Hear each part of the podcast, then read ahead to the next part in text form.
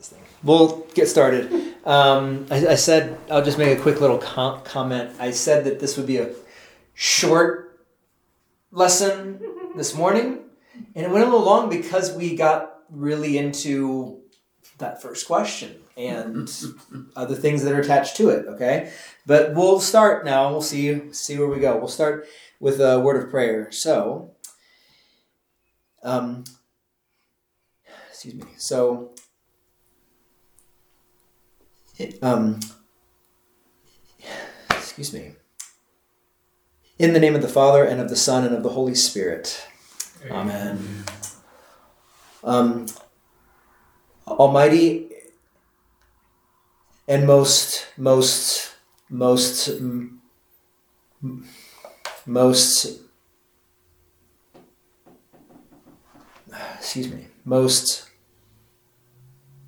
merciful God, preserve us from all harm and danger, that we, being ready in both body and soul, may cheerfully accomplish what you have done, what, what you, what you, what you want done through Jesus Christ, your Son, our Lord, who lives and reigns with you and the Holy Spirit. Um, one God.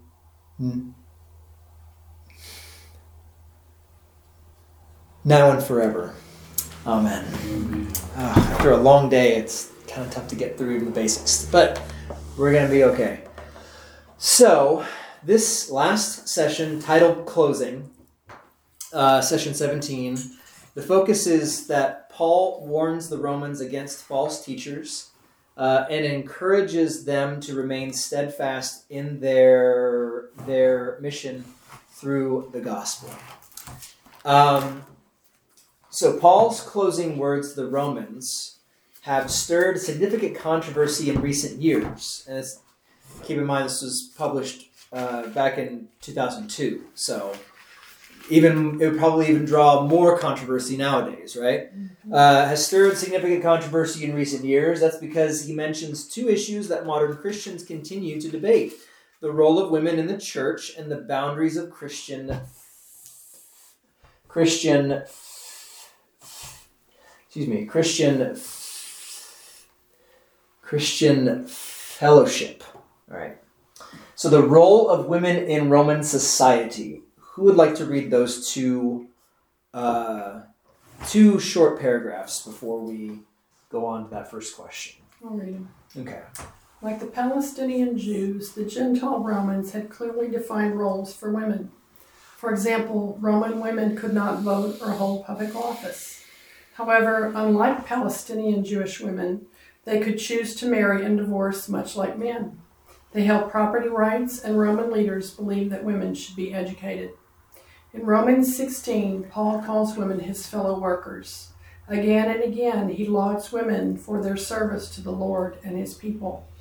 Three times he describes women as working hard in the Lord, an expression that literally means to wear oneself out. So, briefly reflect on the role women play in your congregation and what tasks might not get done without the efforts of of of women. So, well, a whole lot of people wouldn't get fed. Yeah, that's right. Yep, wouldn't get fed. And in what way? Can you be specific about that? So, what kind of way is well, that? I mean, like when we have our like the Reformation we have and the luncheons and things that we do. Mm-hmm. I mean, it's basically the women that are doing the food portion of it. Mm-hmm. The men set up the tables and do all that stuff Sure. too. Yeah. But the women, more of the women prepare the food at home than the men do. Mm-hmm. You know. Okay. Yeah.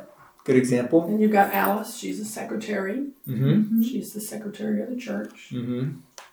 Yeah. The altar guild setting up for communion. Altar and guild. Taking it down. Mm-hmm. That's right.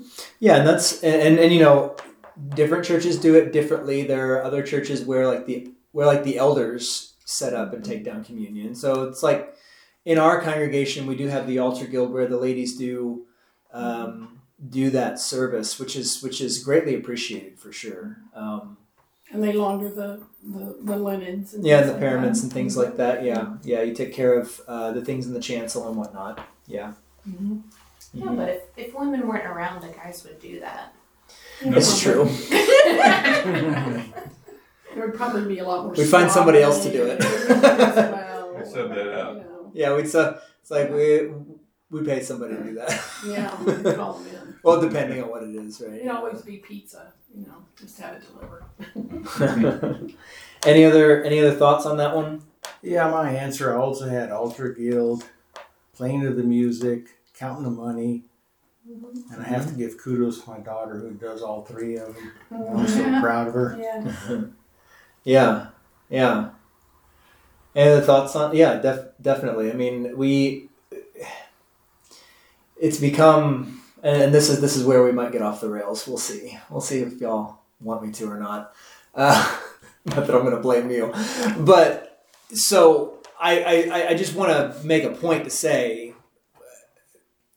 what do you think the world would say to us if they well, I can probably tell you, give you, give you an ex- example. What, what would you say to somebody coming in from the outside, and and you know, someone who's not a Christian or just not, you know, uh, whatever, not keen on on the goings on of our church, but also what Scripture has to say about the roles of men and women. They might come in here and say, "That's all the women do. Mm-hmm. That's all they do." Yeah. Yeah. What would you say to somebody like that? If Hey, if that's a lot. They Yeah. do a lot. yeah, I mean, that's all they do. They That's do a a lot. lot. Y'all, Well- y'all do Hey, it. we Yeah. struggle trying to find a council president every two years. Yeah. Because we're mostly women in Yeah. the congregation. yeah. Well, so I mean that that brings up another another question Mhm. that is worth asking, especially in our day and age, because so many churches have answered it. I think in the wrong way. Uh, but what do you do when you have that need of a council president and you don't really have a whole lot of men to choose from uh, because you're mostly women? I Do told that. you. Yeah, we came from. Was that Do without. that. do without? That's where I was going. You just don't keep the position open until it's filled. yeah. Okay. We came from a, a large, Missouri synod Lutheran church Uh huh. with women elders Uh-huh. and women serving communion because they said the men wouldn't do it. And they never will. volunteer. And they never. As And that's as the They thing. never will. pick and up You the- always should do it for As long as women don't refuse. That's right. And and and and I I know I'm I know I'm among good company here, so I can I can speak freely about these things. But yeah, um, if the women decide, well, we got to do it because the men just won't. They never will. That's right. They never will do They it. never will. They never will do it. And um, I was amazed.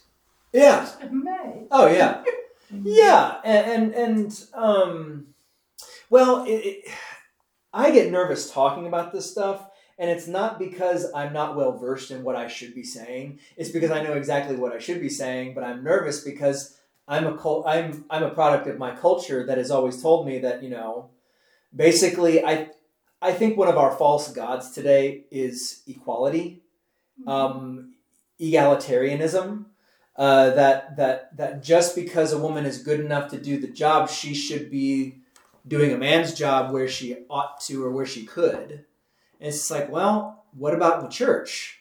You see, I'm, I'm seeing some faces like, what? Yeah. Um, does that sound? Am I off base in saying that our culture is trying to say that um, just because a woman is more qualified than a man in some respects means that she's the one for the job necessarily? Well, the Bible tells you what to do. I mean, pretty cut and dried there. Yeah, In the church, in the church, it's explained. right? And and we're gonna talk a little bit more about the women and like women's roles and things like that a little bit more. It's just it brings it up, so I feel like it, it's a pertinent topic that we need to really discuss it on some level. And we're not gonna we're not gonna get to the bottom of it here, but we we can at, at least tap into it to say, well, what does Scripture say, and who who does the I don't know who is the world mad at? Are they mad at us? Or are they mad at God and His Word and what He lays out pretty clearly about the They're- roles of men mad at and women? They're mad at God. Yes, they're mad at God and His Word, and we are just given to be faithful to what God says and know that it is blessed when we are faithful to what God says, right? Uh, and the world's going to slander us for it, right? They're going to say you're Neanderthals, you're dinosaurs. If that's the case, then rar. I guess you know it's like I mean, come on, call me call me what you want. I mm-hmm. really don't care mm-hmm. because God's word is actually very clear on these things, and that's not to say, I mean, we are often enti- enticed by the world to jump on the bandwagon for things like being permissive about how women serve in capacities that they're really not given to serve in uh, like elders or you know council presidents. And and it's really hard to say that because we're in a church body that we are in communion with other churches that have those things right? Um, and women communion assistants and readers and things like that. And people will say well that's misogynistic that you don't think that women should you know do these do, do these things in the church. And i just say i mean misogynism is is a is a deflated argument. It's just like i don't know what you're talking about because god's very clear about these things. Um, so I, I i point that out because it that's like the elephant in the room as far as the culture is concerned. And that's not to say that what the women do do in this church and in a lot of churches like ours is not despised at all. It is very much appreciated and it is wonderful. And just because the women do things with the potluck, but they don't assist with Holy Communion, in the sense that they don't distribute the elements alongside the pastor, right? Doesn't mean that they're despised, right? Or their job is less important. or it's less important. Mm-hmm. It they're part of the body, Yeah. and the body is supporting itself in multitude of ways. It's just like the heart's the heart can't say to the pinky, "I don't need you," right? And even though the pinky doesn't seem like it's doing all that much, I mean, without the pinky, things would be a lot harder, right? Uh, it's it's it's one of the but in that sense, the parts of the body that are seen as despised are actually the exalted ones in that sense too. Yeah, yeah. Anyways, Yeah, any was- thoughts on that? when I was president the first go around at this church, you know, Dwayne Cheeseman was the head elder. And I made a comment, I think it was in a council meeting or something, you know. He'll be, he's one of the elders, he'll be up there and, you know, during the service or whatever, parading around or whatever, but the altar guild is like doing their things behind the scenes. In God's eyes, he's smiling at both of them. Yeah. I mean, there's no difference. Yeah. Well, I mean, there's yeah. I mean, because they're doing what they're given to do. It's all Right? part of the whole big purpose. Yeah, Mhm. Every little piece. yeah. They're given. They're they're doing what they're given to do. Yeah. So I mean, and and so that's. I bring all this up, not that it's anything that we're gonna be debating about here, but something I just want to reinforce for y'all that that um, it's it's not. Don't ever be ashamed to confess what God says on any level, right? Don't ever be ashamed if the world's trying to make you think that you need to think twice about what God says. Stick with what God says first and foremost. Oh yeah, and you'll get the uh, you're a male showing this pig all the time. So Well, God bless you. Okay. You know, go in peace. You know, uh, that's fine. But Yeah. it's like they they on other things they they pick and choose what they want to believe out of the Bible. So why shouldn't they go after that too? The Yeah. women, you know. Well, I mean, so I I was, yeah, and it's true, um, and that's and that's where a lot of other you know mainline Protestant denominations have gone awry because they will pick and choose what they want to hold as authoritative from Scripture, and they'll say something along the lines of, "Well, you know, Paul was just talking about." his context and his time and it's really kind of funny because it's like, well, I mean, what is it in First Corinthians 14, where, and this is not part of the study, but first First Corinthians 14, 33 through 38, um, where he says, um, uh, For God is not the author of confusion, but of peace, as in all the churches of the saints. Let your women keep silent in the churches, for they are not permitted to speak, but they are to be submissive, as the law also says. And if they want to learn something, let them ask their own husbands at home, for it is shameful for women to speak in church. Or did the word of God come uh, from you originally, or was it you that it only reached? If anyone thinks himself to be a prophet or spiritual, let him acknowledge that the things which I write to you are the commandments of the Lord. But if anyone is ignorant, let him be ignorant. you know, it's just like, how can you just say, well, that was just Paul and his context and his time and his culture? Ooh, I don't think so. I don't think so. When you start doing that, I know that the slippery slope is a logical fallacy, you know, or at least they say it is. Seems to be a real thing to me. You know, it's like, well, if you go down that path, it's just one thing after the other going down, down, down. It's like, I think the slippery slope is starting to be a real thing. I don't think you can call it a logical fallacy anymore. Uh, I get the point, but when you start to pick and choose what you're going to say is authoritative from the Word of God, you wind up with a whole bunch of holes and only what you want to agree to, right? And um, we got to be careful about these things, right? We got to be very careful about how we read these things and how we apply them because there's one side that certainly can go too far in one direction, and, and we all know what that is. It's just that you know, well, women just don't do anything in the church, right? You can go that that I I've heard of churches like that, like the women just don't do anything. They don't do anything. They just show up on Sunday, and that's all. And they probably pray. They don't do anything else. That's one side, and that's the side I think that gets like harangued at the most. Like, well, you just want us to be like that. It's like, okay, well, how about let's take a look at that and say, yeah, that's might maybe a little bit too far, but that's like a small minority. Whereas the majority of the churches, even in the LCMS, have gone in the opposite direction. Yeah. Uh, and just been very, very permissive instead of actually asking the questions. Well, no, let's actually talk about what the roles are and what's appropriate and what's wise and what's helpful and what's not. Yeah. Um, thoughts on that? Can of worms opened, I guess. Maybe. Amen. Amen. all right. All right. Well, I think I think the men are always going to get the blame for everything anyway. I Yeah. I know when I was in Zion over here as a confirmand, Mhm. they started. Oh, the girls can start acolyting. Yeah.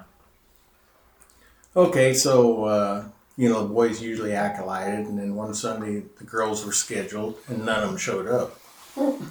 the pastor comes down on me and the, the other boys out there and say, "How come you didn't go out there and acolyte Well, it wasn't my turn.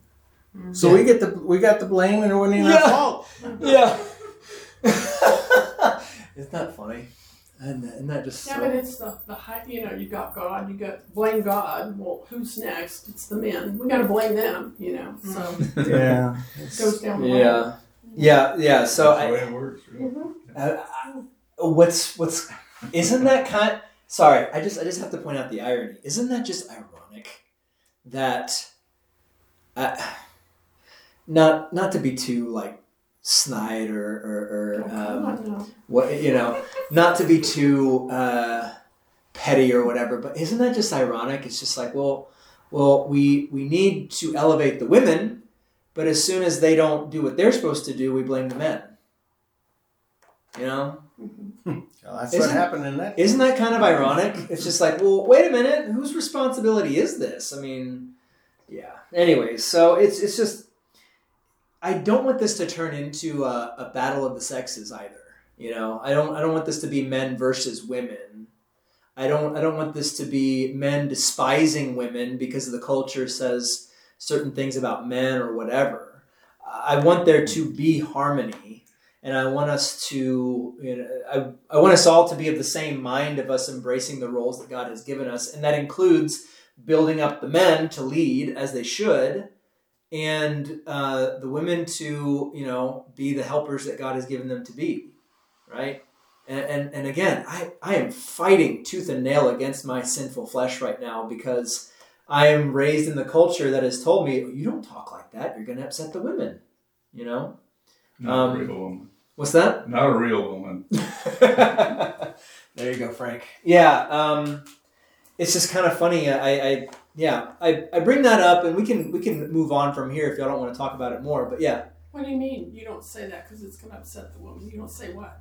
what I just said about men Men are higher than men should lead Mm-hmm. and women should help them. Oh, don't say that because it's going to upset. That's the woman. that's what my that's what that's what my my instinct is that I've been conditioned in this culture to, to think you don't say those things because you don't want to upset the women. If you've got a Christian woman who believes in the Bible, That's they're not going to upset her. You Yeah, it's need true. more women. I know. That's why I said That's exactly I have to- what wasn't I said. offended by that. That's why I have to say I have to fight against my sinful flesh because my sinful flesh does not want me to say what's true or what God's word says to be true or anything like that. Right there. Yeah, I know it's right there, but I'm just saying. I'm not saying it makes sense. That's exactly what Frank said. You know, that's the way, that's the way it should be. That's the way it is. That's the way it is. That's Yeah. the way it tells us. Yeah. We've got our place. Y'all have your place. Yeah, We and what's really together. what's really funny, but I think when I first got here, I kind of started. I was, I was kind of feeling out how people felt about this before I went full bore on it. You know I figured that was a wise thing to do. Mhm. um, test the waters a little bit. And when I said, yeah, I think men should lead more, I think it was Linda Roberts that was just like, yeah, they should. And I, and I was, and I was like, yeah, Linda, all right, yeah, of course. And and she was just like, she was like, so, and I told her, and I think it was like in one of the in one of my first classes or whatever. I said, yeah, I mean, you want to know why men. You know who's to blame, really, for men not leading? Yeah. You blame the men. And she goes, I've been wanting, uh, I've been wanting to know who I can blame for these things. And I was just like, and I was like, yeah, I was like, it's it's our responsibility. We've we've abandoned our responsibility as as you know what God has given us to do, and um and and when somebody else does it, we're just like, okay, well then what's the point of me doing it? You know, um and and, and so but there's and it's funny because I I mentioned it this morning and I said you know you need to have men who know what it means to be a good man, to follow the example of Jesus Christ as the perfect man. Um, and, and, and somebody said, you know, it's like, that's the problem today. That's the problem. You don't have enough good men being good men. And I said, that's true, but let's also be careful.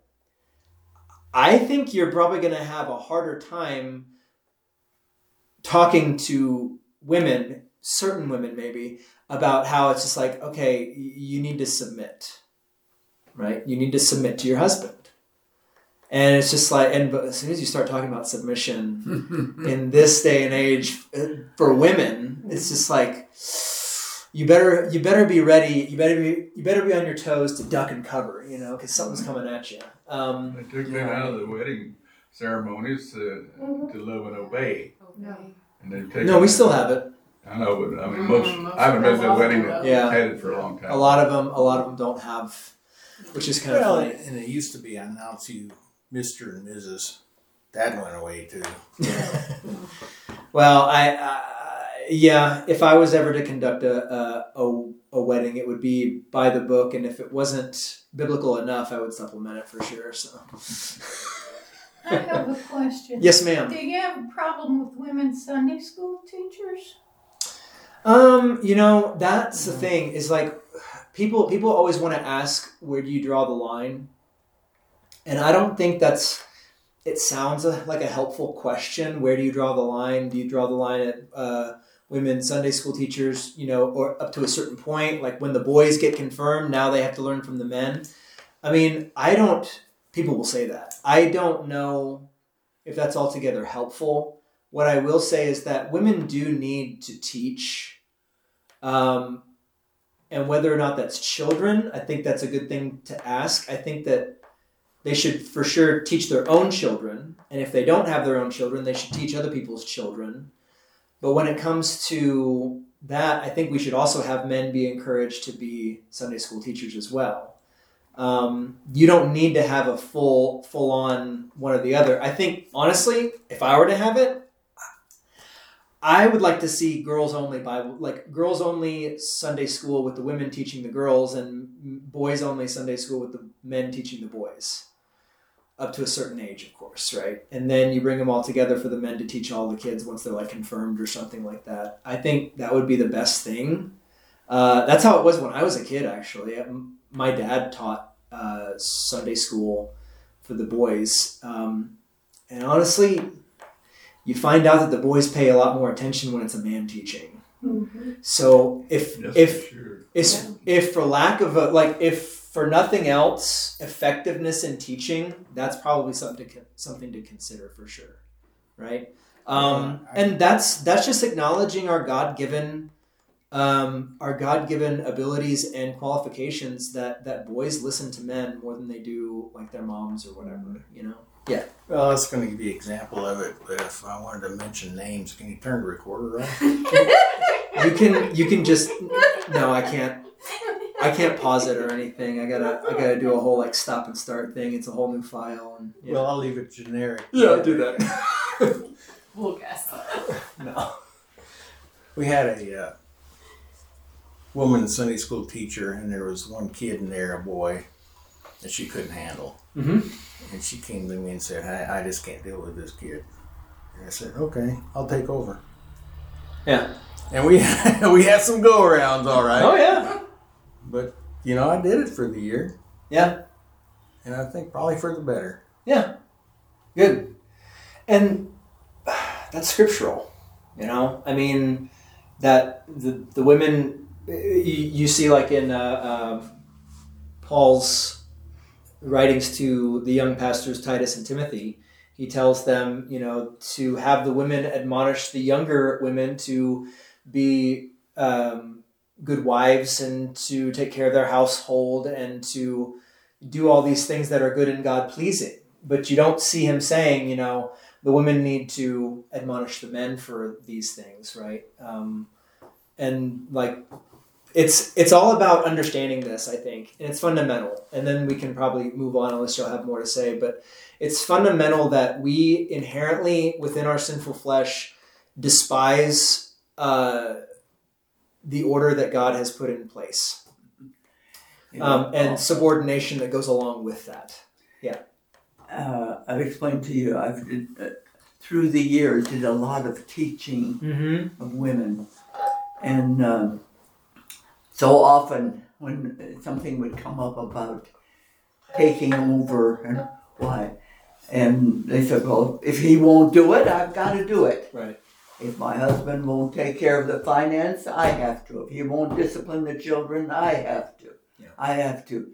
And it's, um, and I think it's part of being a woman. A, a man is designed to lead, Mhm. and God provided a woman to uh, be at his side to assist, Yeah, to help. a Yeah. helpmeet.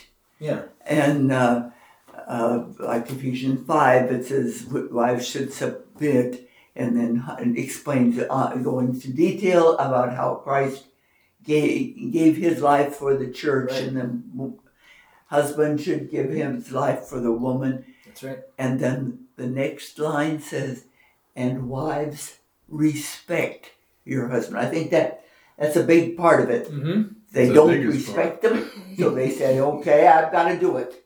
I'll be in charge. Yeah. And if they don't, uh, women want to, like to think it through and say, I can do it better than, than he Yeah. But yeah, and, and I think that goes back to what I was saying that like we we inherently despise the order that God has created. Uh, I mean, I mean, God's God's declaration to the woman in Genesis just becomes more and more true every day. That that the man will reign over you, and and you will desire his position. Basically, like you will be trying to overcome him all the time, but he will reign over you and, and, and it's just like that's just the way it's supposed to be and when you say that it makes the old adam the sinful flesh just raise its hackles you know Sometimes though that, that reference, mm-hmm. your desire shall be for him, Mm-hmm. it is interpreted yes sexually. right and that's they don't yeah. realize it's an attitude and your desire will be for his office his Yeah. position yeah And uh, to, Yeah. speaking of teaching uh, uh, the boys, Mhm. I had a situation where um, a young man was uh, ready for confirmation. He was having learning difficulties. He uh, in school he was classified as a second grader, or not even that. Okay. He was in specials ed, and uh, other kids, the boy in particular, the boys were beating up him. He was the football that they were tossing around and taking advantage of, and he didn't know how to respond to anyone. And I don't. Uh, Dave told, suggested that I teach him. He wasn't able to memorize this uh, catechism and all of this, but we talked about it, what it meant, and he to- told me. And then it was set up so that after he'd finished the commandments, then he would sit down with the pastor and one or two elders and talk about it Yeah. so that he could show that he understood. Uh, by, the Bible might say, "Thou shalt not commit adultery," but he says, "Don't sleep with her unless she's your wife." Yeah. You know, he's got something very That's, that's practical to Very say. concrete. Yeah. He yeah. understood it, Yeah. but it took a lot of patience. Yeah. And I worked with him as a, a tutor in helping him learning to read, focusing because he didn't have any. Uh, he had been been pushed to the side in Yeah. every way in the school Yeah. system and publicly Hmm. and everything. He ended up graduating from high school and Good. getting a, a job as custodian, something that he could do. Sure. So Yeah. he, uh, but uh, in the beginning, he wouldn't look me in the eye. He wouldn't respond in any way, Mm. and you couldn't have anybody come in and say, "This is the way it is. This is God's word. Now it's got to be." Mm. I had to Yeah. back Take time. off Be patient. Yeah. you, and I think that was using the gifts that God had given me as a woman to be empathetic to him and to help him and guide him to uh, understand what it, what God is saying rather than being ridiculed because he couldn't memorize those verses. Mhm. He needed a more compassionate Yeah. method. And that that's part of the difference that, that God established. Mhm. He didn't he didn't boss God didn't boss us. He just said this is the way I want it to be. And if we don't listen, we get ourselves in trouble all over. Now you're saying that the boys listened more to the male teacher Mhm. than they do. They do. Teaching school, I can, that's very obvious Mhm. that boys listen to the coach more Mhm. and male teachers more. Mhm. It's just an instinct, and you can't you can't force that out of people. Yeah. That's their instinct. Yeah. It is what it is. Yeah. Yeah. I wonder if all this transgender stuff and questioning it, if that is going to inter- interfere with that. It's in your DNA. you know, that's a whole other issue. Oh, we can we can talk about that some No, I I don't- woke up yesterday, I, f- I felt like a woman. Ah, Uh, all I did was shop for shoes all day, and then I went. Now you know the fun we have. Yeah. Yeah. I No, taught, to- I taught high school, uh, Sunday school to these kids. I've known them all, all their lives, and you probably know Mike Sauer, right? You come Mike, At the, at the shop, he just recently retired at uh, 70. But he was in my high school class I was teaching. He was a I know Wow. half of them, rambunctious kid. And he had all his, all of the, I mean, it was full. We had a packed house, and there had all the kids, they're all high school kids. And uh, the funny part about it, he was showing off all the time for them Mhm. until one day, uh, you know, about the second week he's into this cycle. I told him I was going to take him outside and spank his like spank him like his mama should have done, and that embarrassed him so bad. Now he never he came back and everything, but he changed his tune totally. Yep. But that was out of out of place in Sunday school. But he believed me. Yep. And uh, sometimes you have to have that authority Yeah. To take them out by their ear and straighten them out. Yeah. No, back to back to the you know like man wife thing. You know, you- Sure. if you got a man that's you know sorry, sorry, sorry, and I see a lot of them in the communities that I go through. They don't want to feed their kids or getting drunk every night or whatever, Right. Not every night. and Every other. I, can- I can see where Yeah, it's yeah. easy for a woman to say, "Forget you, I'm leaving." It may be you have to drag them down to the bottom of the earth, be homeless for about three years, and they'll come around. I mean, you just don't leave. What's that? You don't leave. Uh, like, wait, are you talking about the Divorce. men? Divorce. Oh. the women Divorce. skipping out. You know that has become a big issue, which we can we can get into some other time. But uh, yeah, I think that that divorce has become way too commonplace, and we should not uh, be so readily uh, available to excuse things that ought not to be excused uh, when it comes to th- Well, things, that's what things like when you take all the ceremony out, like uh, to love and obey, and to, You mean the word of God? to do his part, and all that Yeah. stuff. No, yeah. Well, I mean, it's so. Yeah, um, our culture. Let's just let's just be blunt about this. Our culture, the world hates God, and he hates His word. His word. He hates the order that He's created. He hates everything that He has done for the goodness of us. The world hates us, and it hates God, and it hates everything that He has done. So much so that it does all that it can to even entice those in the church to go along with what the world wants because I, I mean I don't know. It's it's really discouraging um, when you even have stuff which is I hate to say this but but I in our new small catechism explanation stuff you know the the one that's the blue bound one with the the red spine it's most of it's very very good in the explanation part in the back. The one thing that i will say is pretty atrocious is the part in the back where it's talking about um, divorce and specifically this one part where it says that um, you can legitimately see and i'm paraphrasing so let me just be clear on that but it says essentially that if a husband abuses his wife physically or emotionally that is considered um, that is considered mm, malicious desertion. And grounds for divorce. What, where does it appear in the Bible? It doesn't appear in the Bible. That's the problem. Oh yeah, that's man's Define emotional abuse. Yeah, exactly. Oh, yeah. There's all these things, and and, and so. That's so what you- marriage is, emotional. oh Both man. ways. Thank you for the levity. No, it's good. Yeah. No, yeah. So that's one thing. Like it's crept into even our small catechism explanation, which is why most of the, you know un, unless it's with kids, I I won't address that, or I, I I may I may address that specifically and say that's not right.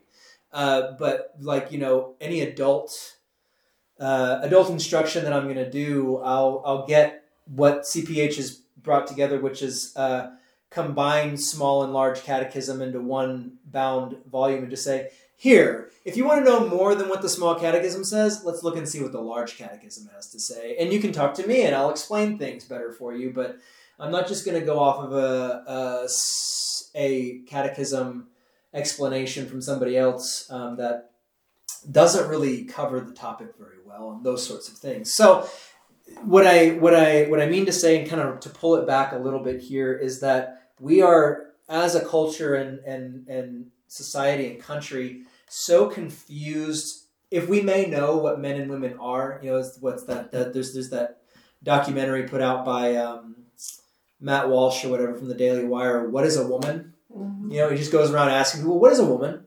What is a woman? And and uh, most of the time it winds up in like a circular definition that a woman is a person who feels like a woman. It's like you use the word to define the word. That you can't do that. That's that's, that's not how things work. So the bottom line is is that isn't that amazing? We have to have a guy go go around asking people what a woman is these days. But even so, even though you may know what a woman is, there is still confusion about their roles along with and, and if you can't understand what a woman's role is you don't really know what a man's role is either So it's sad that we have to talk about these things, but hey, let's talk about them, right? And let's see what God's word has to say about it and not be ashamed of that. But the thing is, is that we all have our roles to play and we shouldn't be ashamed of whatever roles we have, right? And that God has given to us, yeah? So I say that because we need to keep moving on here. Great discussion so far. Um, great discussion. We're going to get into probably more of it as we go through this part, right? Um, so, who wants to read those next three paragraphs from our study uh, up, up, up to the chart that's on the next page? During the 1970s, as a part of the women's liberation movement, some Bible interpreters asserted that Junius, a female apostle, oh, was a female apostle. Mhm. These interpreters argued that no one had heard of the apostle Junius before the male clergy, in the early church suppressed her legacy and the legacy of other female ministers. The term apostle literally means sent one and carries a special mission emphasis. Jesus, the apostle, sent from the Father, who sends out his apostles. In the New Testament, apostle usually referred to one of the famous 12 followers of Jesus and Paul. This title was a reminder that these men were sent by Christ and authoritatively spoke his words, even as he was sent by the Father and spoke the Father's words. These apostles are the first examples of how Jesus established the pastoral office in order to continue and extend his shepherding of his flock, the church. However, here are a few examples of pastors called to apostles who are not numbered with the twelve. And it references Acts and First Thessalonians. When Paul says that Junius is outstanding among the apostles, he most likely means, means that her work is well known among them. Grammatically, among the apostles does not have to mean that Junius or Andronicus stands in the rank of apostolic apostolic yep. leadership. Apostolic, yep. They never appear in any list of apostles. We never hear of other women serving such as a, such a calling. Paul certainly values the service of Junius, but in his other letters he continues to distinguish roles for men and women, and references Corinthians, Ephesians, Timothy. Mhm. We should not interpret the apostles' comments about Junius against the rest of his writings. right? Right. Where he's very clear about things, right? Um, and so we see on that next uh, part, the the next page, women in Romans 16, that table, and then further information about them. Uh, Priscilla or Prisca uh, in chapter 16, verses 3 through 5, Paul's fellow worker in Christ Jesus. She risked her life for Paul. All Gentile churches are grateful for her. Priscilla's husband Aquila was a tent maker of Jewish background. They were among the Jews expelled from Rome by Emperor Claudius in AD 49, moved to Corinth, where they met Paul. Uh, see that in Acts 18 1 through 3. Later established a house church at Ephesus. See that in 1 Corinthians 16 19, and clarified the gospel for the great preacher Apollos, Acts 18 18 through 28. In AD 55 or 56, they moved back to Rome and hosted a church at their home. Priscilla is often listed before her husband, as in 2 Timothy 4.19, which may reflect a higher social status. Um, and one thing I want to add about Priscilla, because it's like, you're going to get this from time to time, where it's just like, well, can't women teach something? I mean, look at Priscilla. She taught. Uh, she was she she helped uh, clarify the gospel for um, the for the great preacher uh, Apollos. You see that in Acts 18. But what I don't think you understand also is that it, it says in Acts 18 that they clarified things for him. That's Priscilla and her husband both were talking with him in just conversation, right? It's not like that like this was formal teaching that she did for him, right? So it's something to keep in mind, right? This is this is all this is a descriptive way that Apollos uh, learned more about the gospel by talking to these two people in conversation. It is not a pre it is not a prescription for how women ought to be teachers even over men, right? So I just wanted to point that out. It's descriptive, not prescriptive. Okay. Uh, Mary, you see, uh, Paul references her in verse 6 of chapter 16, a hard worker for the Roman Christians. Half a dozen women in the New Testament go by this name, which could be from the Hebrew, mm, the Hebrew mm, Miriam or Latin family mm, Marius. There are no other references to this particular Mary. Junius, as we heard about earlier, uh, seen in verse 7, partner of Andronicus, called apostles called Paul's relative, imprisoned with Paul, outstanding among the apostles, converted to Christ before Paul. This Roman name is most likely feminine, but maybe masculine, although the church fathers agree that she was a woman. When Paul calls her a relative, he likely means that she is Jewish, and there are no other references to her. Uh, Tryphena and Tryphosa in verse 12, hard workers in the Lord. Uh, Greek names meaning dainty and dainty and and delicate. Since mentioned together, they may be sisters or close relatives. The Roman Emperor Claudius had slaves by these names, so Paul may greet them in Philippians 4:22 as the saints belonging to Caesar's household. Persis, verse in verse 12, uh, a dear friend, a hard worker in the Lord. Her name means Persian. She probably had been brought to Rome as a slave. Mother of Rufus in verse 13 acted as a mother to Paul, which probably means that Paul stayed with the family during uh, during mm, during mm, missionary trips.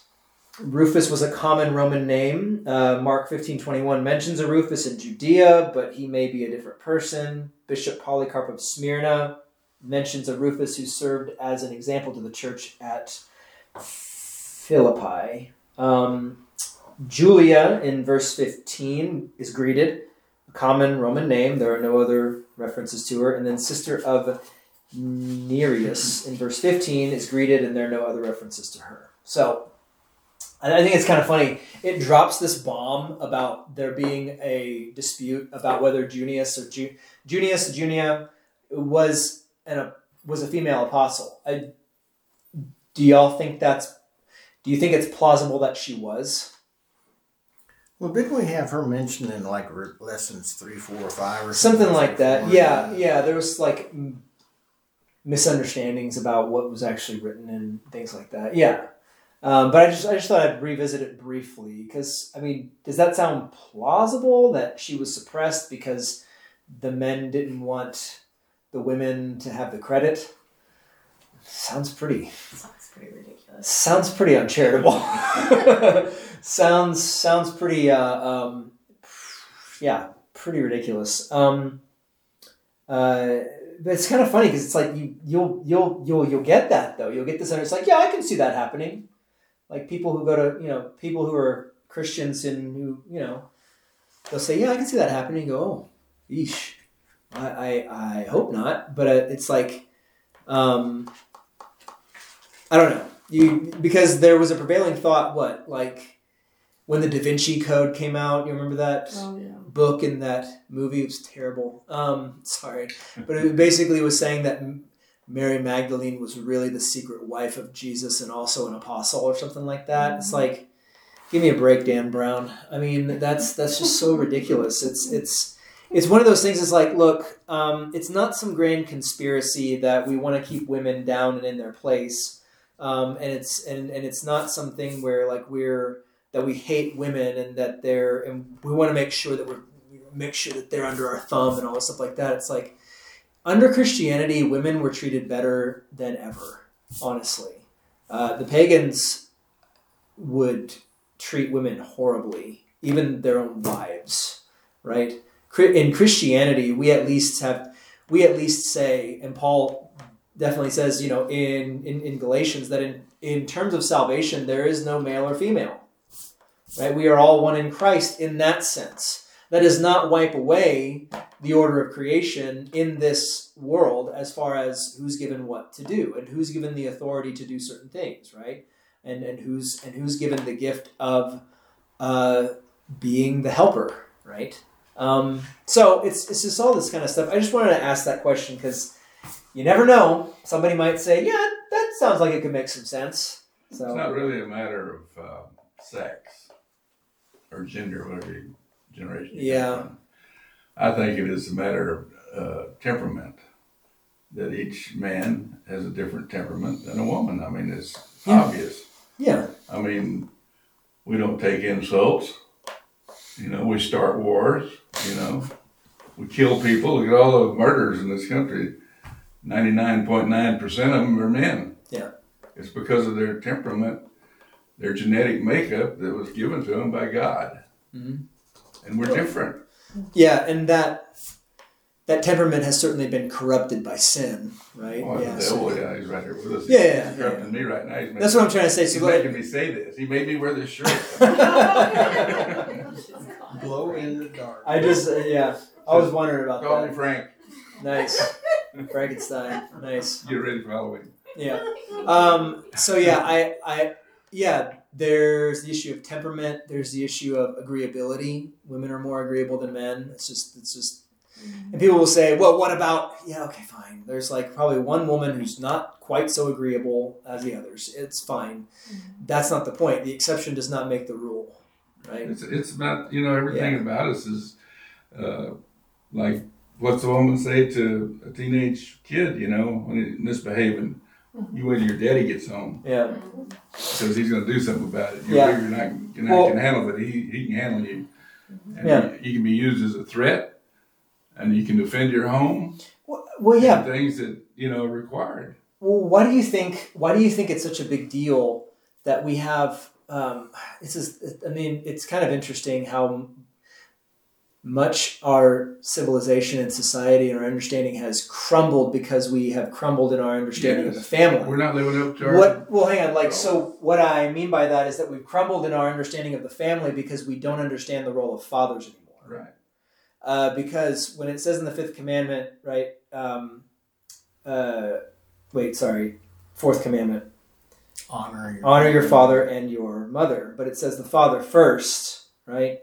Um, that everything is an ex- everything, including civil government and things like that, are extensions of the the father's office, and you know it flows from the father in that sense. Uh, and now we have it's kind of interesting because you'll say like you you said yourself, and I'll use it. I'll use your example in a different way. You see all these examples of men being deadbeat dads or husbands or whatever, and they go and they, you know, waste what they earn and don't do this and that and the other. Don't do the right things by their family. But the thing is, is that it's funny because that mom will leave that man and say, "My children don't have a father," but that's not true. Because most oftentimes these women who leave their husbands who are deadbeats or you know drug addicts or whatever and they leave and they say i'm a single mom. Well you still have a daddy. It's called the government right?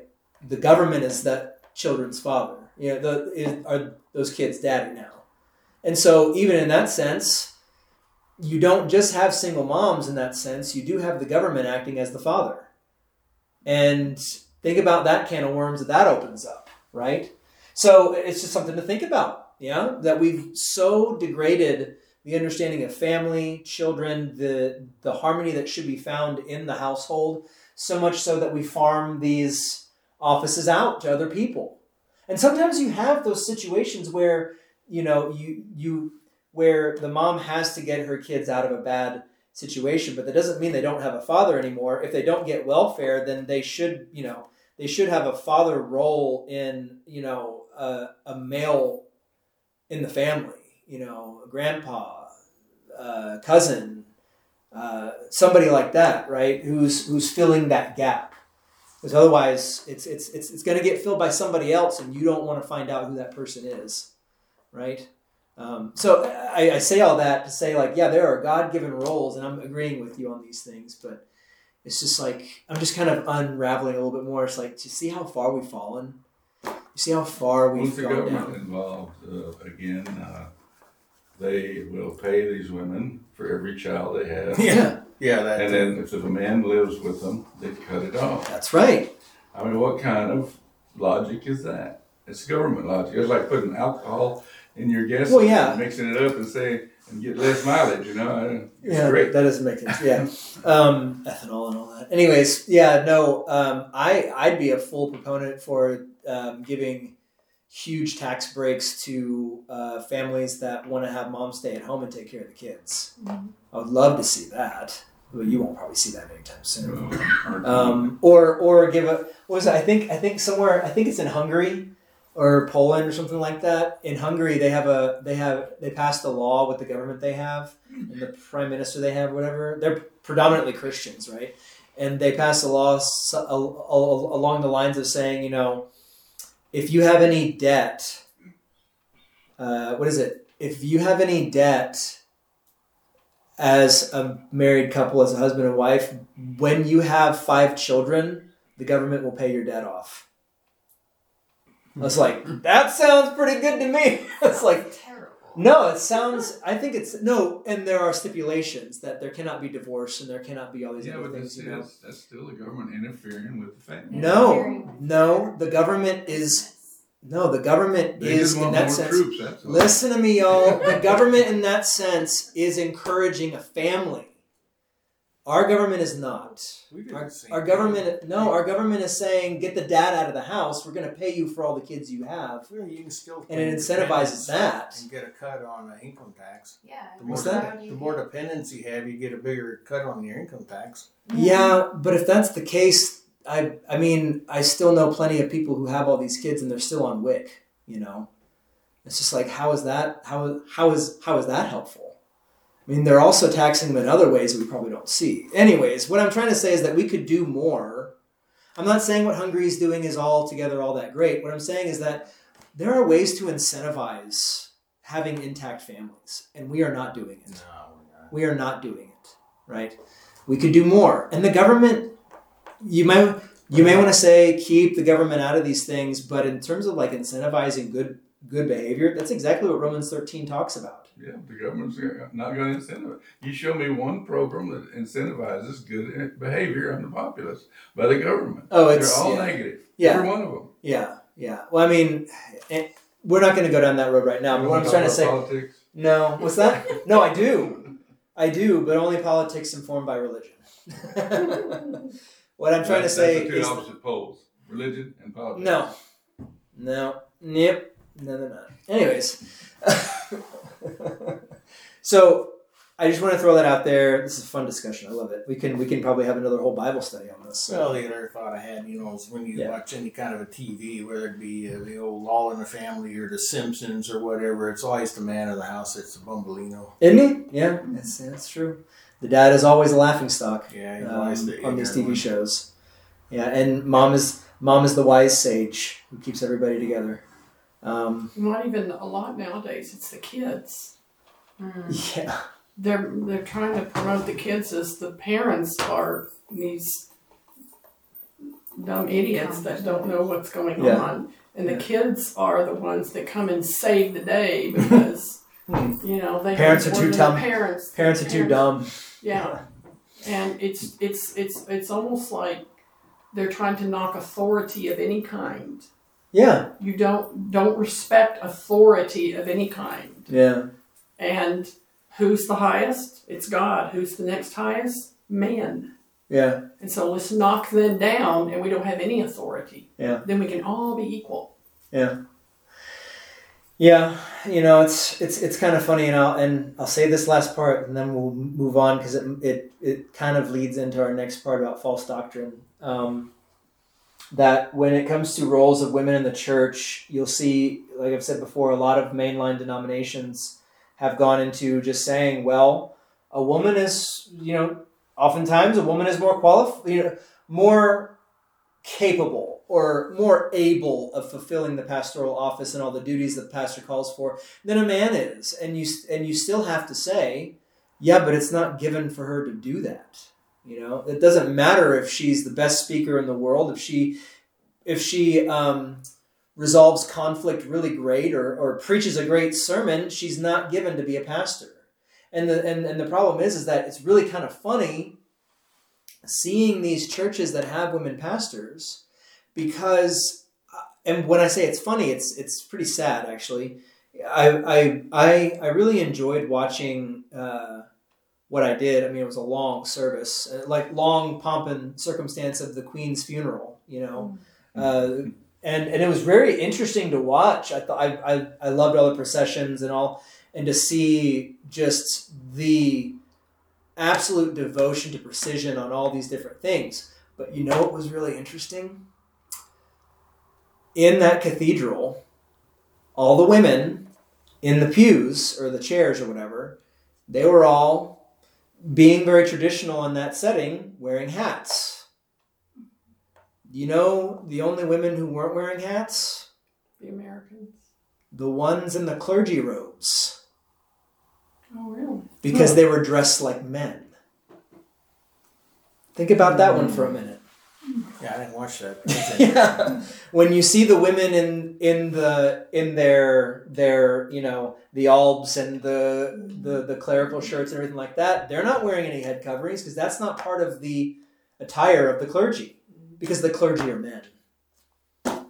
Think about that for a second. That's Kind of interesting, isn't it? hmm that's an interesting. I, I probably wouldn't even have picked up on that one. Yeah.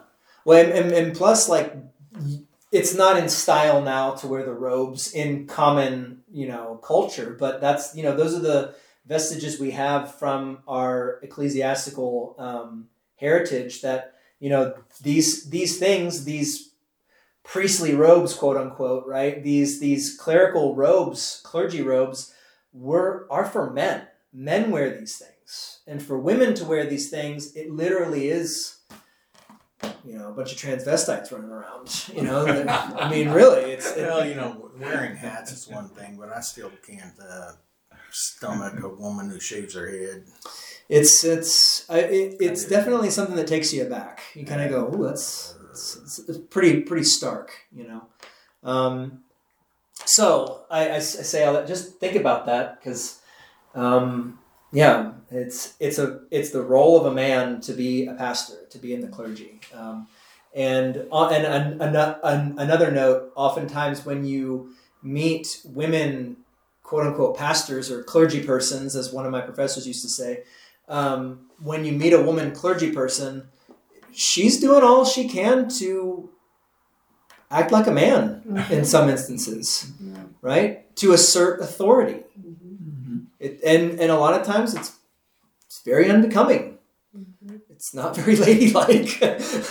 Sorry, but uh, what else? What else? What else are you gonna say? Um, so, so it's one of those things of just like it's just. But we've gotten so accustomed to seeing it elsewhere, and we've seen. You know, I I even had um, we we visited a, a Missouri Synod church um, when when Amelia and I were engaged, and, and it was out in Houston. And I, I won't say which one or anything like that. It doesn't really matter, I guess, but I'm not going to say it. But there was there's one layman who came up to us, was like, "Hey, how's it going? It's good to see you." I can't even remember the guy's name. I remember seeing him around a lot, but um, he came up to me and, and he's he's he's like, "So you're gonna be a pastor?" I was like, "Yeah." And at the time, um, at the time, uh, my wife was planning on being a deaconess, you know, so she was a deaconess student, and and and he was just like, "So what? So how are things going?" And I was like, "Yeah, I'm, you know, I'm going to be a pastor," and and she's at the seminary too, training to be a deaconess, and and he just looks right at her and just goes, "It's like, oh, do you want to be a pastor too?" Is a Missouri Synod guy, like not a pastor but a layman, saying, "Do you want to be a pastor too?" And both of us just go, "No, no, no, no, no." And I said, "Yeah, we're Missouri Synod. We don't have that." You know, and I thought it's like, it's like, wow. I wonder how many people don't think that's a thing, or are very ignorant of the fact that that's not that's not what we do, or that's not what we should do as you know people who follow the Bible. So I've never heard of a deaconess in the Missouri Synod. they're kind of a new office that's popped up that's become more prominent recently um, and in a lot of ways in in a lot of ways they can be very helpful. What i don't think is very helpful is that we have in the missouri synod at least not done a very good job of defining exactly what a deaconess is or does.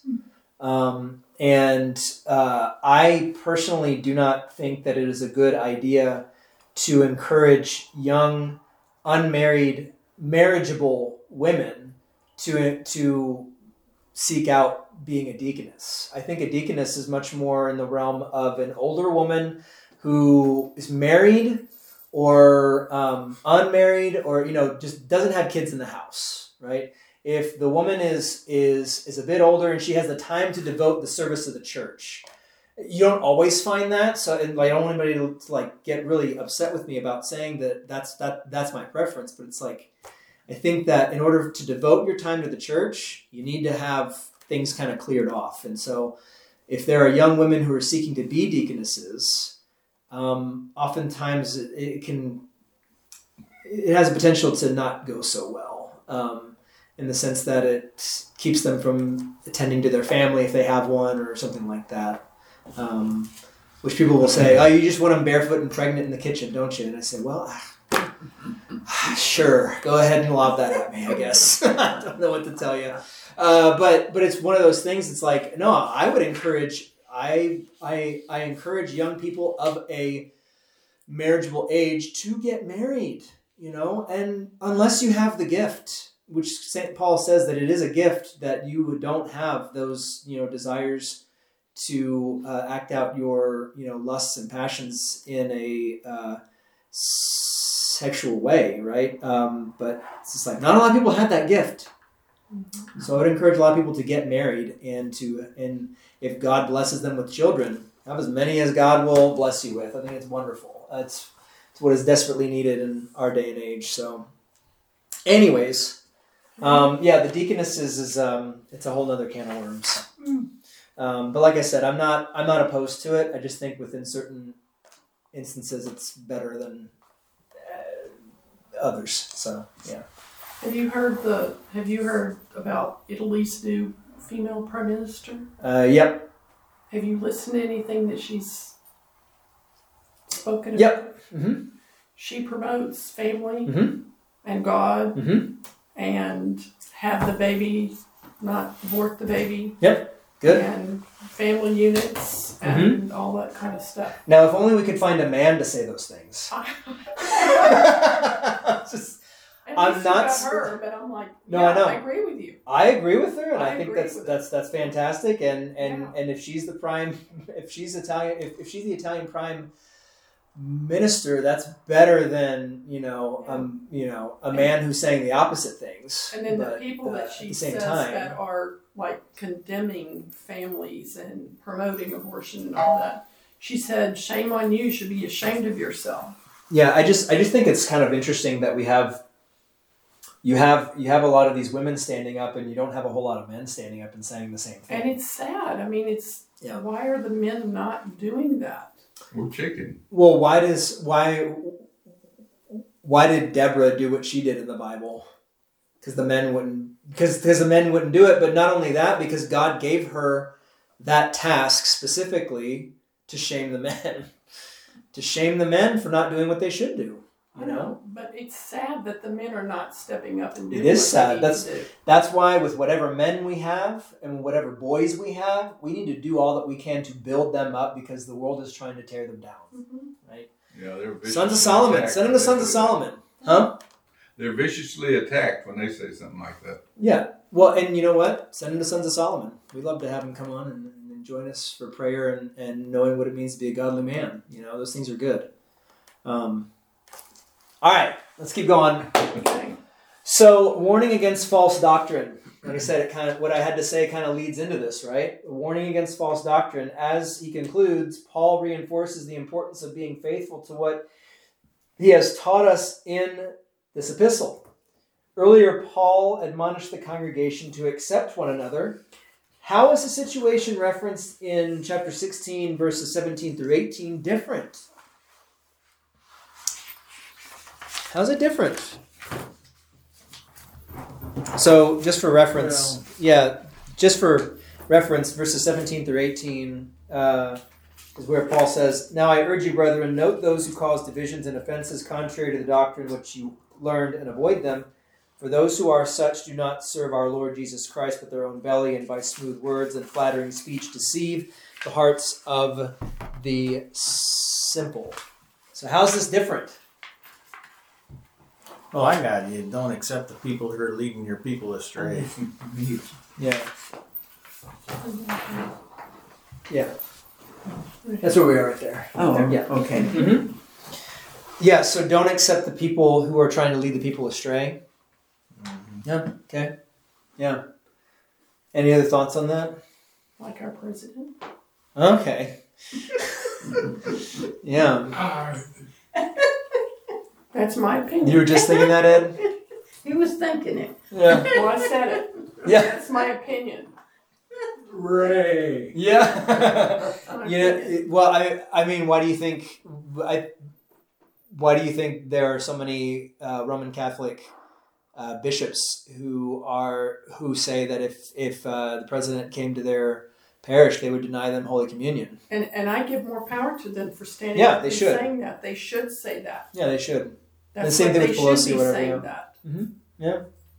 Yeah, that's. I mean, they are they are imbibing in a doctrine of demons that will lead them to hell if they don't repent, and and it's one of those things like, well, that's part of what part of you know. Um, it's basically like saying, uh, Lord, let this reception of your body and blood forgive all my sins, except that thing I don't think is a sin, right? You know, I mean, he stood Yeah. up there with his hand on a Bible and swore to to do all these things in the name of God, and and he's Well- turning around and leading us. they they let's be very clear they will not you know some will not commune him because of his stance on abortion mm-hmm. right? Yeah. Mm-hmm. Yeah and that's what i'm getting at. It's like you know you go to the rail and you go well you know i don't know. I mean, look how hard they're fighting for that, and and it just tells you don't lead, don't follow people who are doing that. We shouldn't be following him. interesting well in the church specifically though this is what he's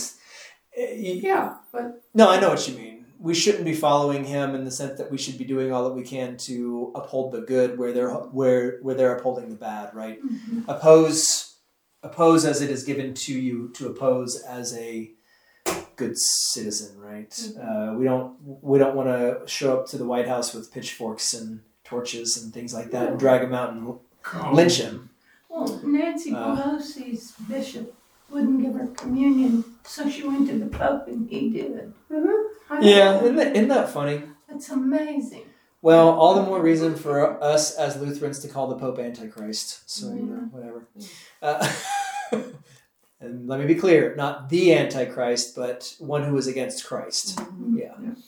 Yeah. Anyways um so yeah these people that paul is talking about in verses 17 through 18 of chapter 16 they're not just arguing over disputable matters right? Uh, these are there's room for saying you know oh there goes there goes joe uh, complaining about the color of the carpet again. You know but i'm not as a pastor going to say you know joe if you keep complaining about that carpet i am not going to commune you. Right? We have to divide ourselves because you are clearly trying to lead us astray. That's not the way it works right?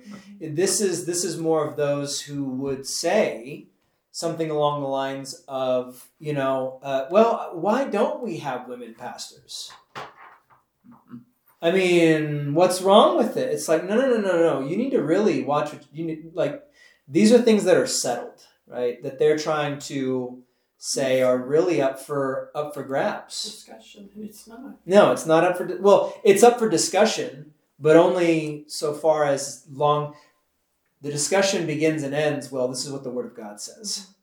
It's not up for debate. Right. It's not up for not? debate. It's up for discussion, but the discussion ends with saying, "No, God's clear.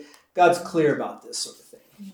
I think. I think I had a conversation with somebody, um, and this this this goes to why we don't have open fellowship and communion with other other denominations. Right. It's like I I had a conversation with somebody at at a store one time. You know.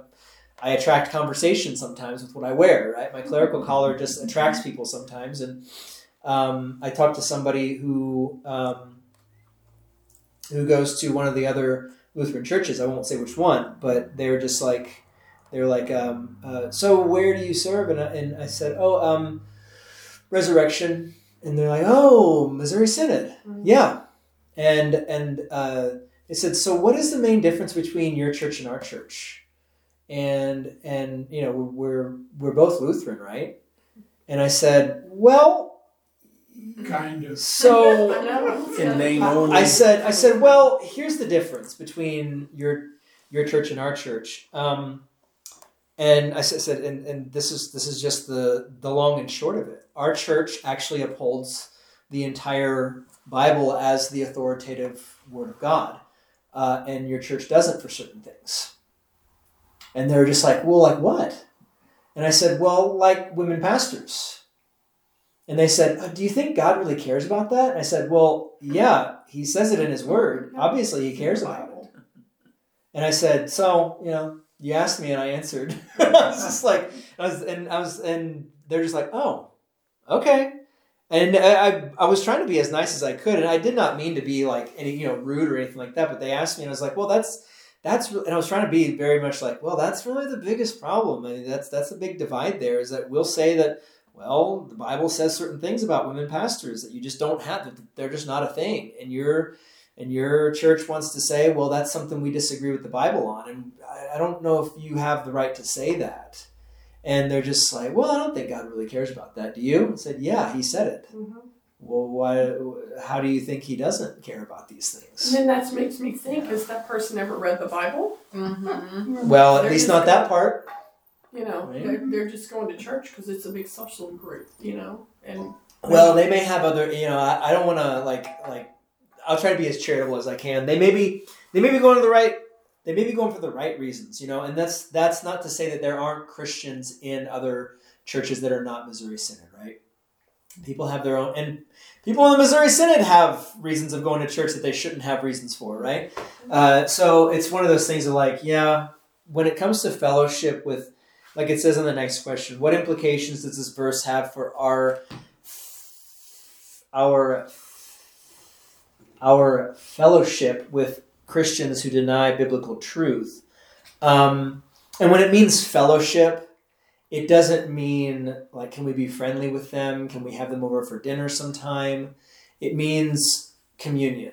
It means um, having it. It it means what we've come to say like altar and pulpit um, fellowship, right? Where their pastor can come over to our church and preach, and I can go over to theirs and preach. We used to have it. We used to, well, you know, in the ALC, that was that was a very short-lived communion, very short-lived. Uh, I think what, like a year or so, or like a year or two, that we had fellowship with the ALC officially, at least, before they started having, um, bef- before they had women's ordination, and then, and then we said, well, we're gonna put a pa- pause on this, and because of that, WELS left. You know, they broke fellowship with us and all these things like that, which is really sad because it's like I would much rather, I would love to be in fellowship with the WELS on some level because we are friends in so many ways, and it's a shame we're not anymore. Know, it's it's just a shame how we break down. I think though we might someday mend that divide on some level. I pray for it honestly. I think that we should be praying for unity and not unity and not unnecessary division, right? Uh, but there must be division amongst us so that we know who is genuine. That's what St. Paul says in Corinthians, right? So, I don't know that question. It struck me the wrong way. You know, fellowship with Christians who deny the biblical truths. Those who deny the biblical truths are not Christians. yeah, it, well, you know, yeah, where do you, I mean, what that question is ridiculous to me. I know it's it's very true. Uh, where do you where do you have where do you draw the line?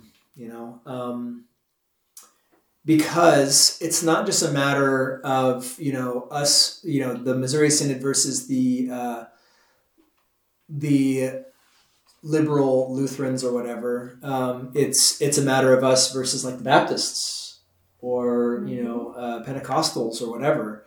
Um, and we've we've typically drawn the line at do they confess the Holy Trinity, um, which is I don't know if that's altogether all that helpful because it's like well if you confess the Holy Trinity how do you deny all these other parts of doctrine and Scripture and yada yada yada, but it's it's one of those things of like you know. Um, I guess I guess it takes discernment. That is a good question. That's that's a good point. Uh, Christians who deny biblical truths, but I mean, can you deny the biblical truth of uh, the the real presence of Christ's body and blood in the Lord's Supper and still be a Christian? I I think hmm. technically yes. Should you? No. Right? I mean, but that is to say, if that's the prerequisite, like if that's the the, the drawing line, then you say, well, Baptists aren't Christians then. You Yeah, that's a good counterpoint. something like that. I mean, it's like, well, they are in error. They are in, they are in, uh, they are imbibing in, in, in, in false understandings of God's word to the point where it could lead them astray in a bad, bad sense, right? Uh, eternally. I met someone once who said it was talking about communion in the real presence, and he said, "Well, we know that's true because God can't do that." And I said, "You think?" Well, I was thinking this out. I didn't say that out loud. I'm, I'm sorry. Did you just say God can't do something? Mm-hmm. If that's who you think God is, we're not worshiping the same God.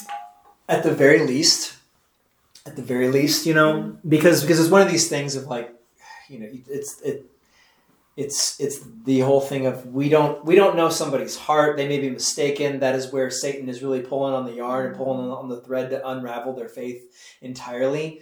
But the thing is is that at the very least we can be like luther with uh, zwingli. Y'all know this story? Um, there was another Swiss reformer, Zwingli, uh, Ulrich Zwingli.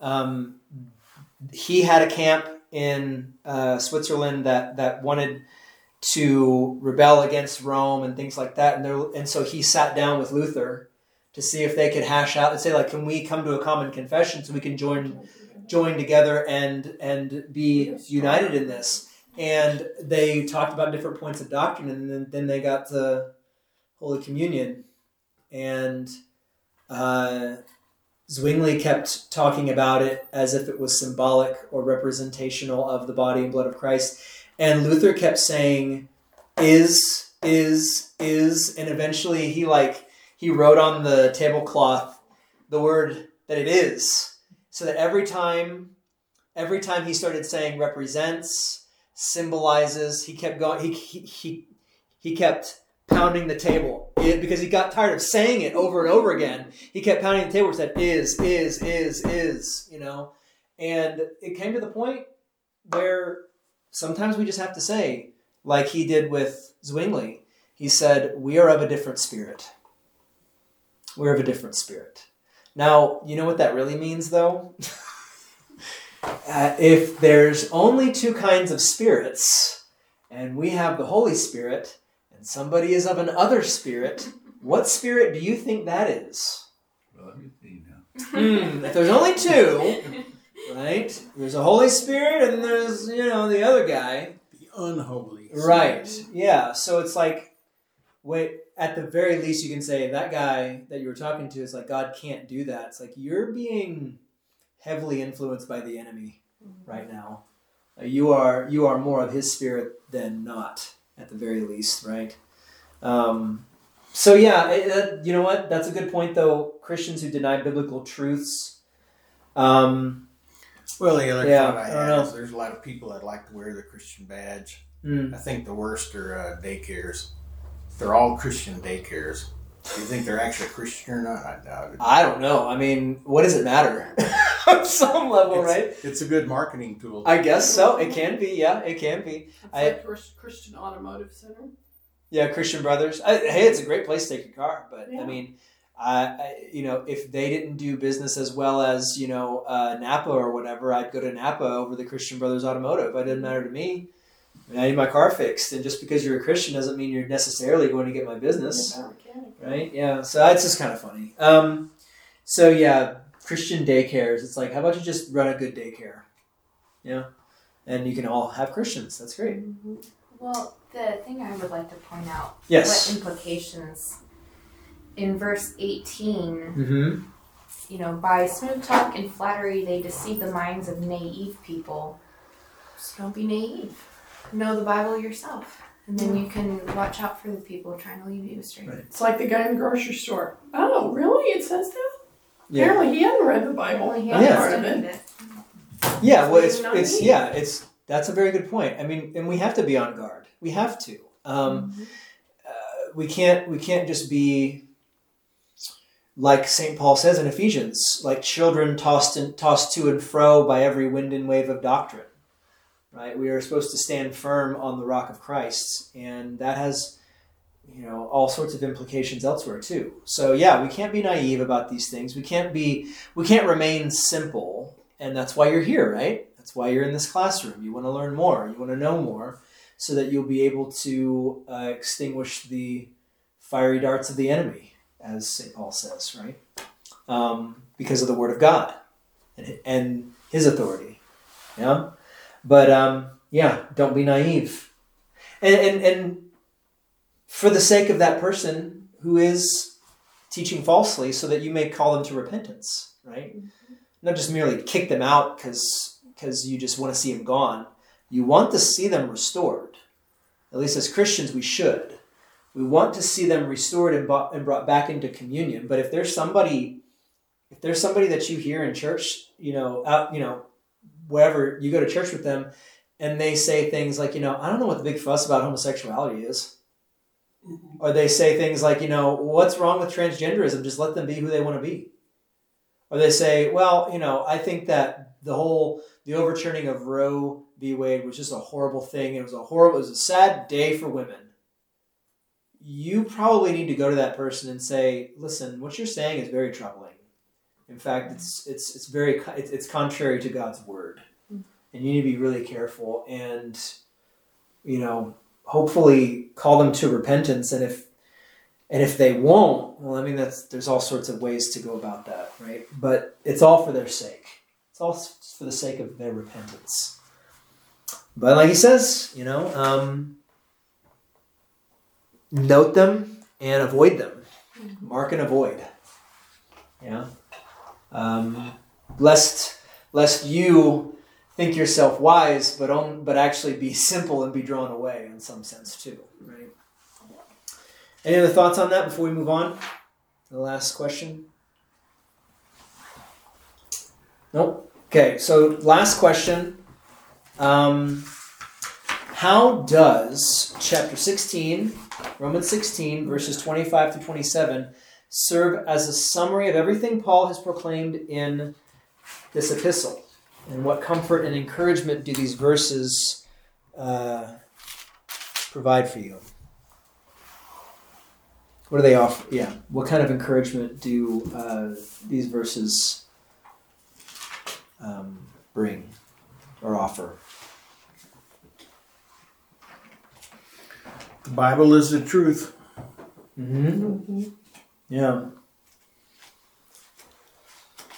The Bible is the truth, and what else?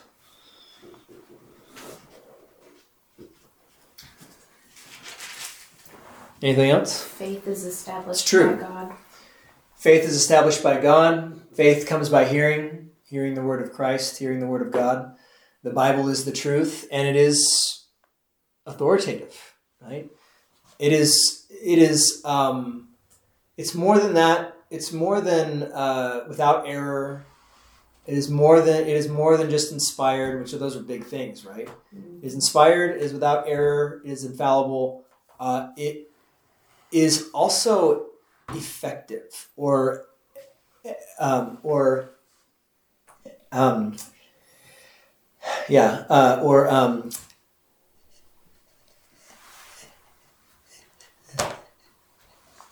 efficacious I should say so the word of God always accomplishes what it sets out to do Yeah, if It we doesn't- listen and do what it says it does. yeah yeah and that includes you know, the law and the gospel right all things together Um, so yeah, the Word of God. Uh, he, he, you know, Paul Paul begins by explaining the gospel and its revelation as the fulfillment of the prophetic writings. Right, Romans is full of these. You know, him hearkening back to the Psalms and the prophets and things like that to say this is this is a this is what God wants. This is what God has said, and this is the truth. This is the gospel.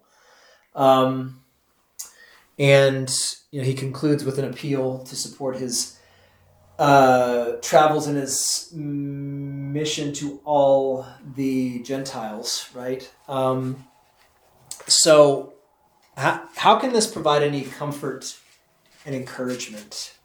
The uh, the fact that the Bible is true and that God produces faith and all these things. How is that comforting and encouraging? And to me, it takes the questions away. It answers the questions. Yeah. So I don't have to worry about it. Yep. Okay. It clarifies things. It's what we would call uh, the perspicuity of Scripture, which means just the clarity of Scripture. That I know, I know Hebrew and Greek. I know Greek a little bit better than Hebrew at this point in time. Uh, I need to brush up on my Hebrew, but you don't need to know Greek and Hebrew to understand the clear meaning of what the Scriptures say about certain things. They can be made more clear on certain things, but they are ultimately clear for what ex- exactly what you need to know from them. Yeah. So in that way, that's very comforting, right? You don't you don't have to be some. I mean, it's if you if you want to be a Bible scholar, that's great. But you don't necessarily need to have that qualification to understand what God is trying to say to you. That I, as a pastor, can be held. Uh, I can I can be held responsible by a ten year old boy if he hears me preach something that's wrong, he can come up to me and say, Pastor, what you said wasn't right because the Bible clearly says this. And I go, Oh, wow. Forgive me. You're right. Mm-hmm. You know, and but he's he's 10 years old. He's not, I mean, I should be much more, you know, advanced than he is, but he has the right to call me out for that, you know, or at least admonish me respectfully. Say, Pastor, did you mean to say that or something like that? Right? But I can be held responsible. When we first moved here, we went to a church, and uh, the preacher was he would make mistakes every once in a while. And after a service, I'd come up there and tell him, "Hey, you, this is not right," or "You said something wrong," or whatever. after, after about six or eight of those, it was, you know, I'm just going to give you a red flag, and you can throw it up while I'm preaching. I lost all respect for that guy. Oof. Yeah, that's rough. Yeah, that's that's that's really unfortunate. I think our religion was meant to be simple Okay. because you know we're learned people nowadays compared to hundred years ago or. You 100 think so? Supposed We're all we're all very intelligent. Oh yes. But in I the love the old sarcasm. days, a lot of people, in fact, the majority of people couldn't even read the Bible. Yeah. They had to rely on the priest or the preacher to tell them what it said. Yep. And I think God wants it to be simple. That we believe He gave us this book. We can read it, which I've read it several times, but Hmm. we can read it. We should take from that the knowledge that we can get. But it's it's it's so simple. You know, the whole thing goes down to one or two little items. You know, that we were a bad world. He created, and the devil came down here and messed us all up. Got us all, like I said in Job. You know, he's down here messing with everybody. Mhm. And he said, I got to figure out a way to straighten these guys up so I can have them back. So that, what he did was he had Jesus killed for us, the sacrifice. And it's that simple. And we we treat, you know, it's, it's man's inclination to take 10 commandments and make 3,000 laws, right? We're the ones So we- mess it up. and Yeah. try to s- We, we're, roll with messing, we're messing with everything. We're looking for Yeah. things to show the other people out and stuff like that. I'm I'm accepting of uh, people as they are. I'd like to convince them differently, and I've I've had a lot of Christians that work for me Hmm. in my business, and I would, if they were Christians and they were off on some tangent, I would try to bring them back, but I would not. I wouldn't turn them off. You know, I wouldn't. I wouldn't scoff. You know, I try to convince them that my way or the highway. no. Yeah. It'd be my way It's correct, and Yeah. you know you may not agree with it, but is, religion should be simple for us simple people. Well, yeah, but like my, my, I baptized my father-in-law on his deathbed. Yeah. There was two ordained Methodist preachers in the room. Well, there's your problem. Yeah. right. One of them was my brother-in-law. I know. And I said, "Hey, have you have we baptized him? Has he wanted to be baptized? Have you asked him? You know, no. I don't. I don't think he was baptized." And uh, so I sent my wife, my servant wife. She went down and got a cup of water Your out of, Yeah. out of the fountain, And the hymnal. Yeah. and, and I uh, baptized him right there, and they were astonished Pretty simple, yeah. because you know they he didn't even acknowledge wasn't acknowledging anybody was in the room but i asked him i said earl wagner do you accept lord jesus as your lord and savior he opened his eyes as clearly as he could looked me right up in the eyes he hadn't he hadn't, he, hadn't, he, he wouldn't even look at anybody because he was going Yeah. And uh, i could tell he meant he wanted to say yes so then i baptized him and if he's up there and I see him again, I'll know it's because I helped him out. Well, yeah. Well, you you you were obedient to the God's word. You know, you kept it simple. it's simple. Well, so, so but the thing is though is that it can be as simple or as complex as you want to make it. sure. Yeah. Yeah. So it is supposed to be simple. You're right. Salvation should be very simple. How we live as Christians should be very simple. Just do what God says to do as a Christian, and you live the way a Christian should live. It's even simpler. Treat others as you'd be treated, as you would like to be treated. Right. The golden rule. I mean, that's, that's that what is all about. that is the law, but I mean that's not a. I mean the law is good, right? Um, and so for us to get into this whole thing of like, well, that's legalistic to say. It's like, well, we got to live somehow. We got to talk about how you live, you know. Yeah. And, and legalism is to say, do these things and you'll be saved. We're saying we're saved, therefore we do these things. That's the complete opposite of legalism.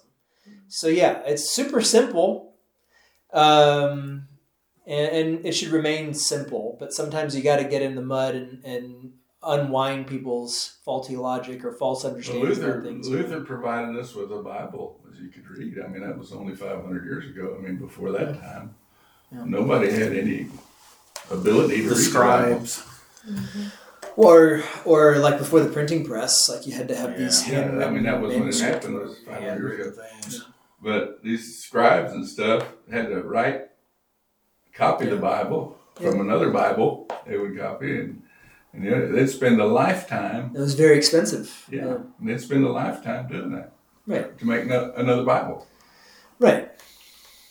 but uh, I think it's I think it should be simple, and uh, Well, it is simple. I mean, a man is a man, a woman is a woman. God says that we have these roles. God says certain things about Jesus. Yep. God says certain things about this, that, or the other, and, and we should we should pay attention to that and heed that. we, we take a part of a script, not us, but I mean the Well, others, like uh, speaking in tongues. That's what that's the most yeah. Well, we're not straight up. that. I know, but I mean, to me, that's so straight up because I've known a lot of people that believe in that Yeah. stuff. I have uncles that are Pentecostal preachers with all that stuff, and I tell them, I said, look, speaking in a tongue in the Bible sense, it means talking another language. It Yeah. ain't out here babbling and, and, and saying that's uh, you're speaking in tongues. Yeah. That's yeah. not that's not what it tongues means. of angels and all that tongues stuff, yeah. yeah, it means you're speaking to, so people can understand you. Yeah. Yeah. So and there's and that's simple, right? It's a simple, Simple. explanation, simple. Very you know. simple. So, but but the other thing also is that is that there is also though, if I'm going to push back a little bit, Frank, it, it should be simple, and yet we should not remain uh, without. We, we we shouldn't cease to grow in our understanding of the faith either, right? So some people might say, "Well, I just want to keep it simple and uh, faith like a child, faith like a child. And you go, okay, so we should look at what the writer, the author of Hebrews says. He's like, I, I, I wish I could go on from talking about things like baptism, but apparently I can't. you know, it's like, so I'm going to keep going back because you need to hear, because you can't take the meat yet. You only, you're, you're stuck on the milk diet right. And so it's like, but there's always this, this, this encouragement that even though it is simple, because the Proverbs, those are super simple. You read them and you go, well, that's a no brainer, but you can dive deeper. and really we should. Right? We should It's a dive lifelong process. it is a lifelong endeavor to be made holy in the sight of God Okay. for the sake of Christ. Correct. Yeah. So I just want to make sure that I was clear on that. It's like it's super simple, yet we should always strive to know more and to understand deeper and deeper as as as, as much as God has given us the gift to do so. Right. Right? Yeah. Because I think some people might hear what you say and say, "Well, yeah, it's simple. So why do I got to go? Why do I, why do I have to go to Bible study?" Well, if you were Why do you go to talking church? to the heathen, and let's say we were in the jungles of South America, or something, Okay. you came to mind, And, uh, and you were talking to somebody about religion, you would try to keep it simple, right? Absolutely. Yeah, yeah, you have to start somewhere. And, and so you're talking about like evangelism, things like that. Yeah, yeah, yeah, of course. Yeah, yeah. You meet people where But they are mean and we talk to them. study the Bible. I mean, we're supposed to study the Bible. I mean, that's our thing. What I'm saying is that some people might take that the wrong way, and, and Yeah. sometimes they do. So they they take that thing that's meant for evangelism and apply it to their entire life as a Christian. It's like that's that's that's that's not how this works. Um, all right. So, any other thoughts on on Paul's uh, summary at the end of chapter sixteen there? Before we close. Um, no? Well, you know, he made all these comments at the end, you know, and you know, all these people or whatever. Sometimes it's good to give people uh, acknowledgement or thanks or something Sure. too, you know, like he was doing at the end. That's right. Yeah, yeah. I mean, show appreciation and gratitude for how God has worked through them and things like that, for sure. Yeah, that's a good. That's a good thing to keep in mind for sure. Any other thoughts before we close? I think it's been a good discussion. Good. Romans. I've always liked Romans. Good. I'm glad. Um, well, uh, that's the end of our study on Romans. If nobody else has anything to add for right now, we can close there. Uh, words to remember, and what a, what a what a great bunch of words they are. I urge you, brothers, to watch out for those who cause divisions and put obstacles in your way that are contrary to the teaching you have learned. Keep away from them. Romans 16, 17. Um, with that, uh, we will be next time next next week. We're gonna meet again, and we're gonna start going through the book of Habakkuk. So it's it's a fun fun name to say, isn't it? Habakkuk. Um, it's only three chapters. We have four weeks until Thanksgiving. So this first, so next week we'll I'll I'll have prepared everything to kind of talk about the context and the place and the time and everything like that that Habakkuk is writing and and being God's prophet in that sense. And then after that, we'll get into a chapter a week and get through it pretty quick. You know, four four weeks or so, and uh, then we'll have Thanksgiving, and then we get straight into Advent. So, but thank y'all for joining joining me and everybody else for going through this study on Romans. It's been it's been really good. It's been a lot of good discussion. Have you learned anything? No. Learned some stuff about Don't us. you know you're supposed to learn? That's not my job. Just kidding. Yes, yeah, no, I've, I've, I've at the very least learned learned y'all's y'all's understanding, and, and y'all have y'all have helped me with deeper understanding in other ways too. So that's that's always the benefit of being a teacher is is that you you learn from the people that you teach in ways you didn't expect. That's very much appreciated. Um, and it wouldn't happen if y'all weren't actually here. So thank you for that. Um, with that, how about let's go ahead and, and close with the Lord's Prayer. So, uh, taught by our Lord and trusting His promises, we are bold to pray. Our Father, who art in heaven, hallowed be thy name. Thy kingdom come, thy will be done, on earth as it is in heaven. Give us this day our daily bread, and forgive us our trespasses, as we forgive those who trespass against us. And lead us not into temptation, but deliver us from evil. For thine is the kingdom, and the power, and the glory, forever and ever. Amen.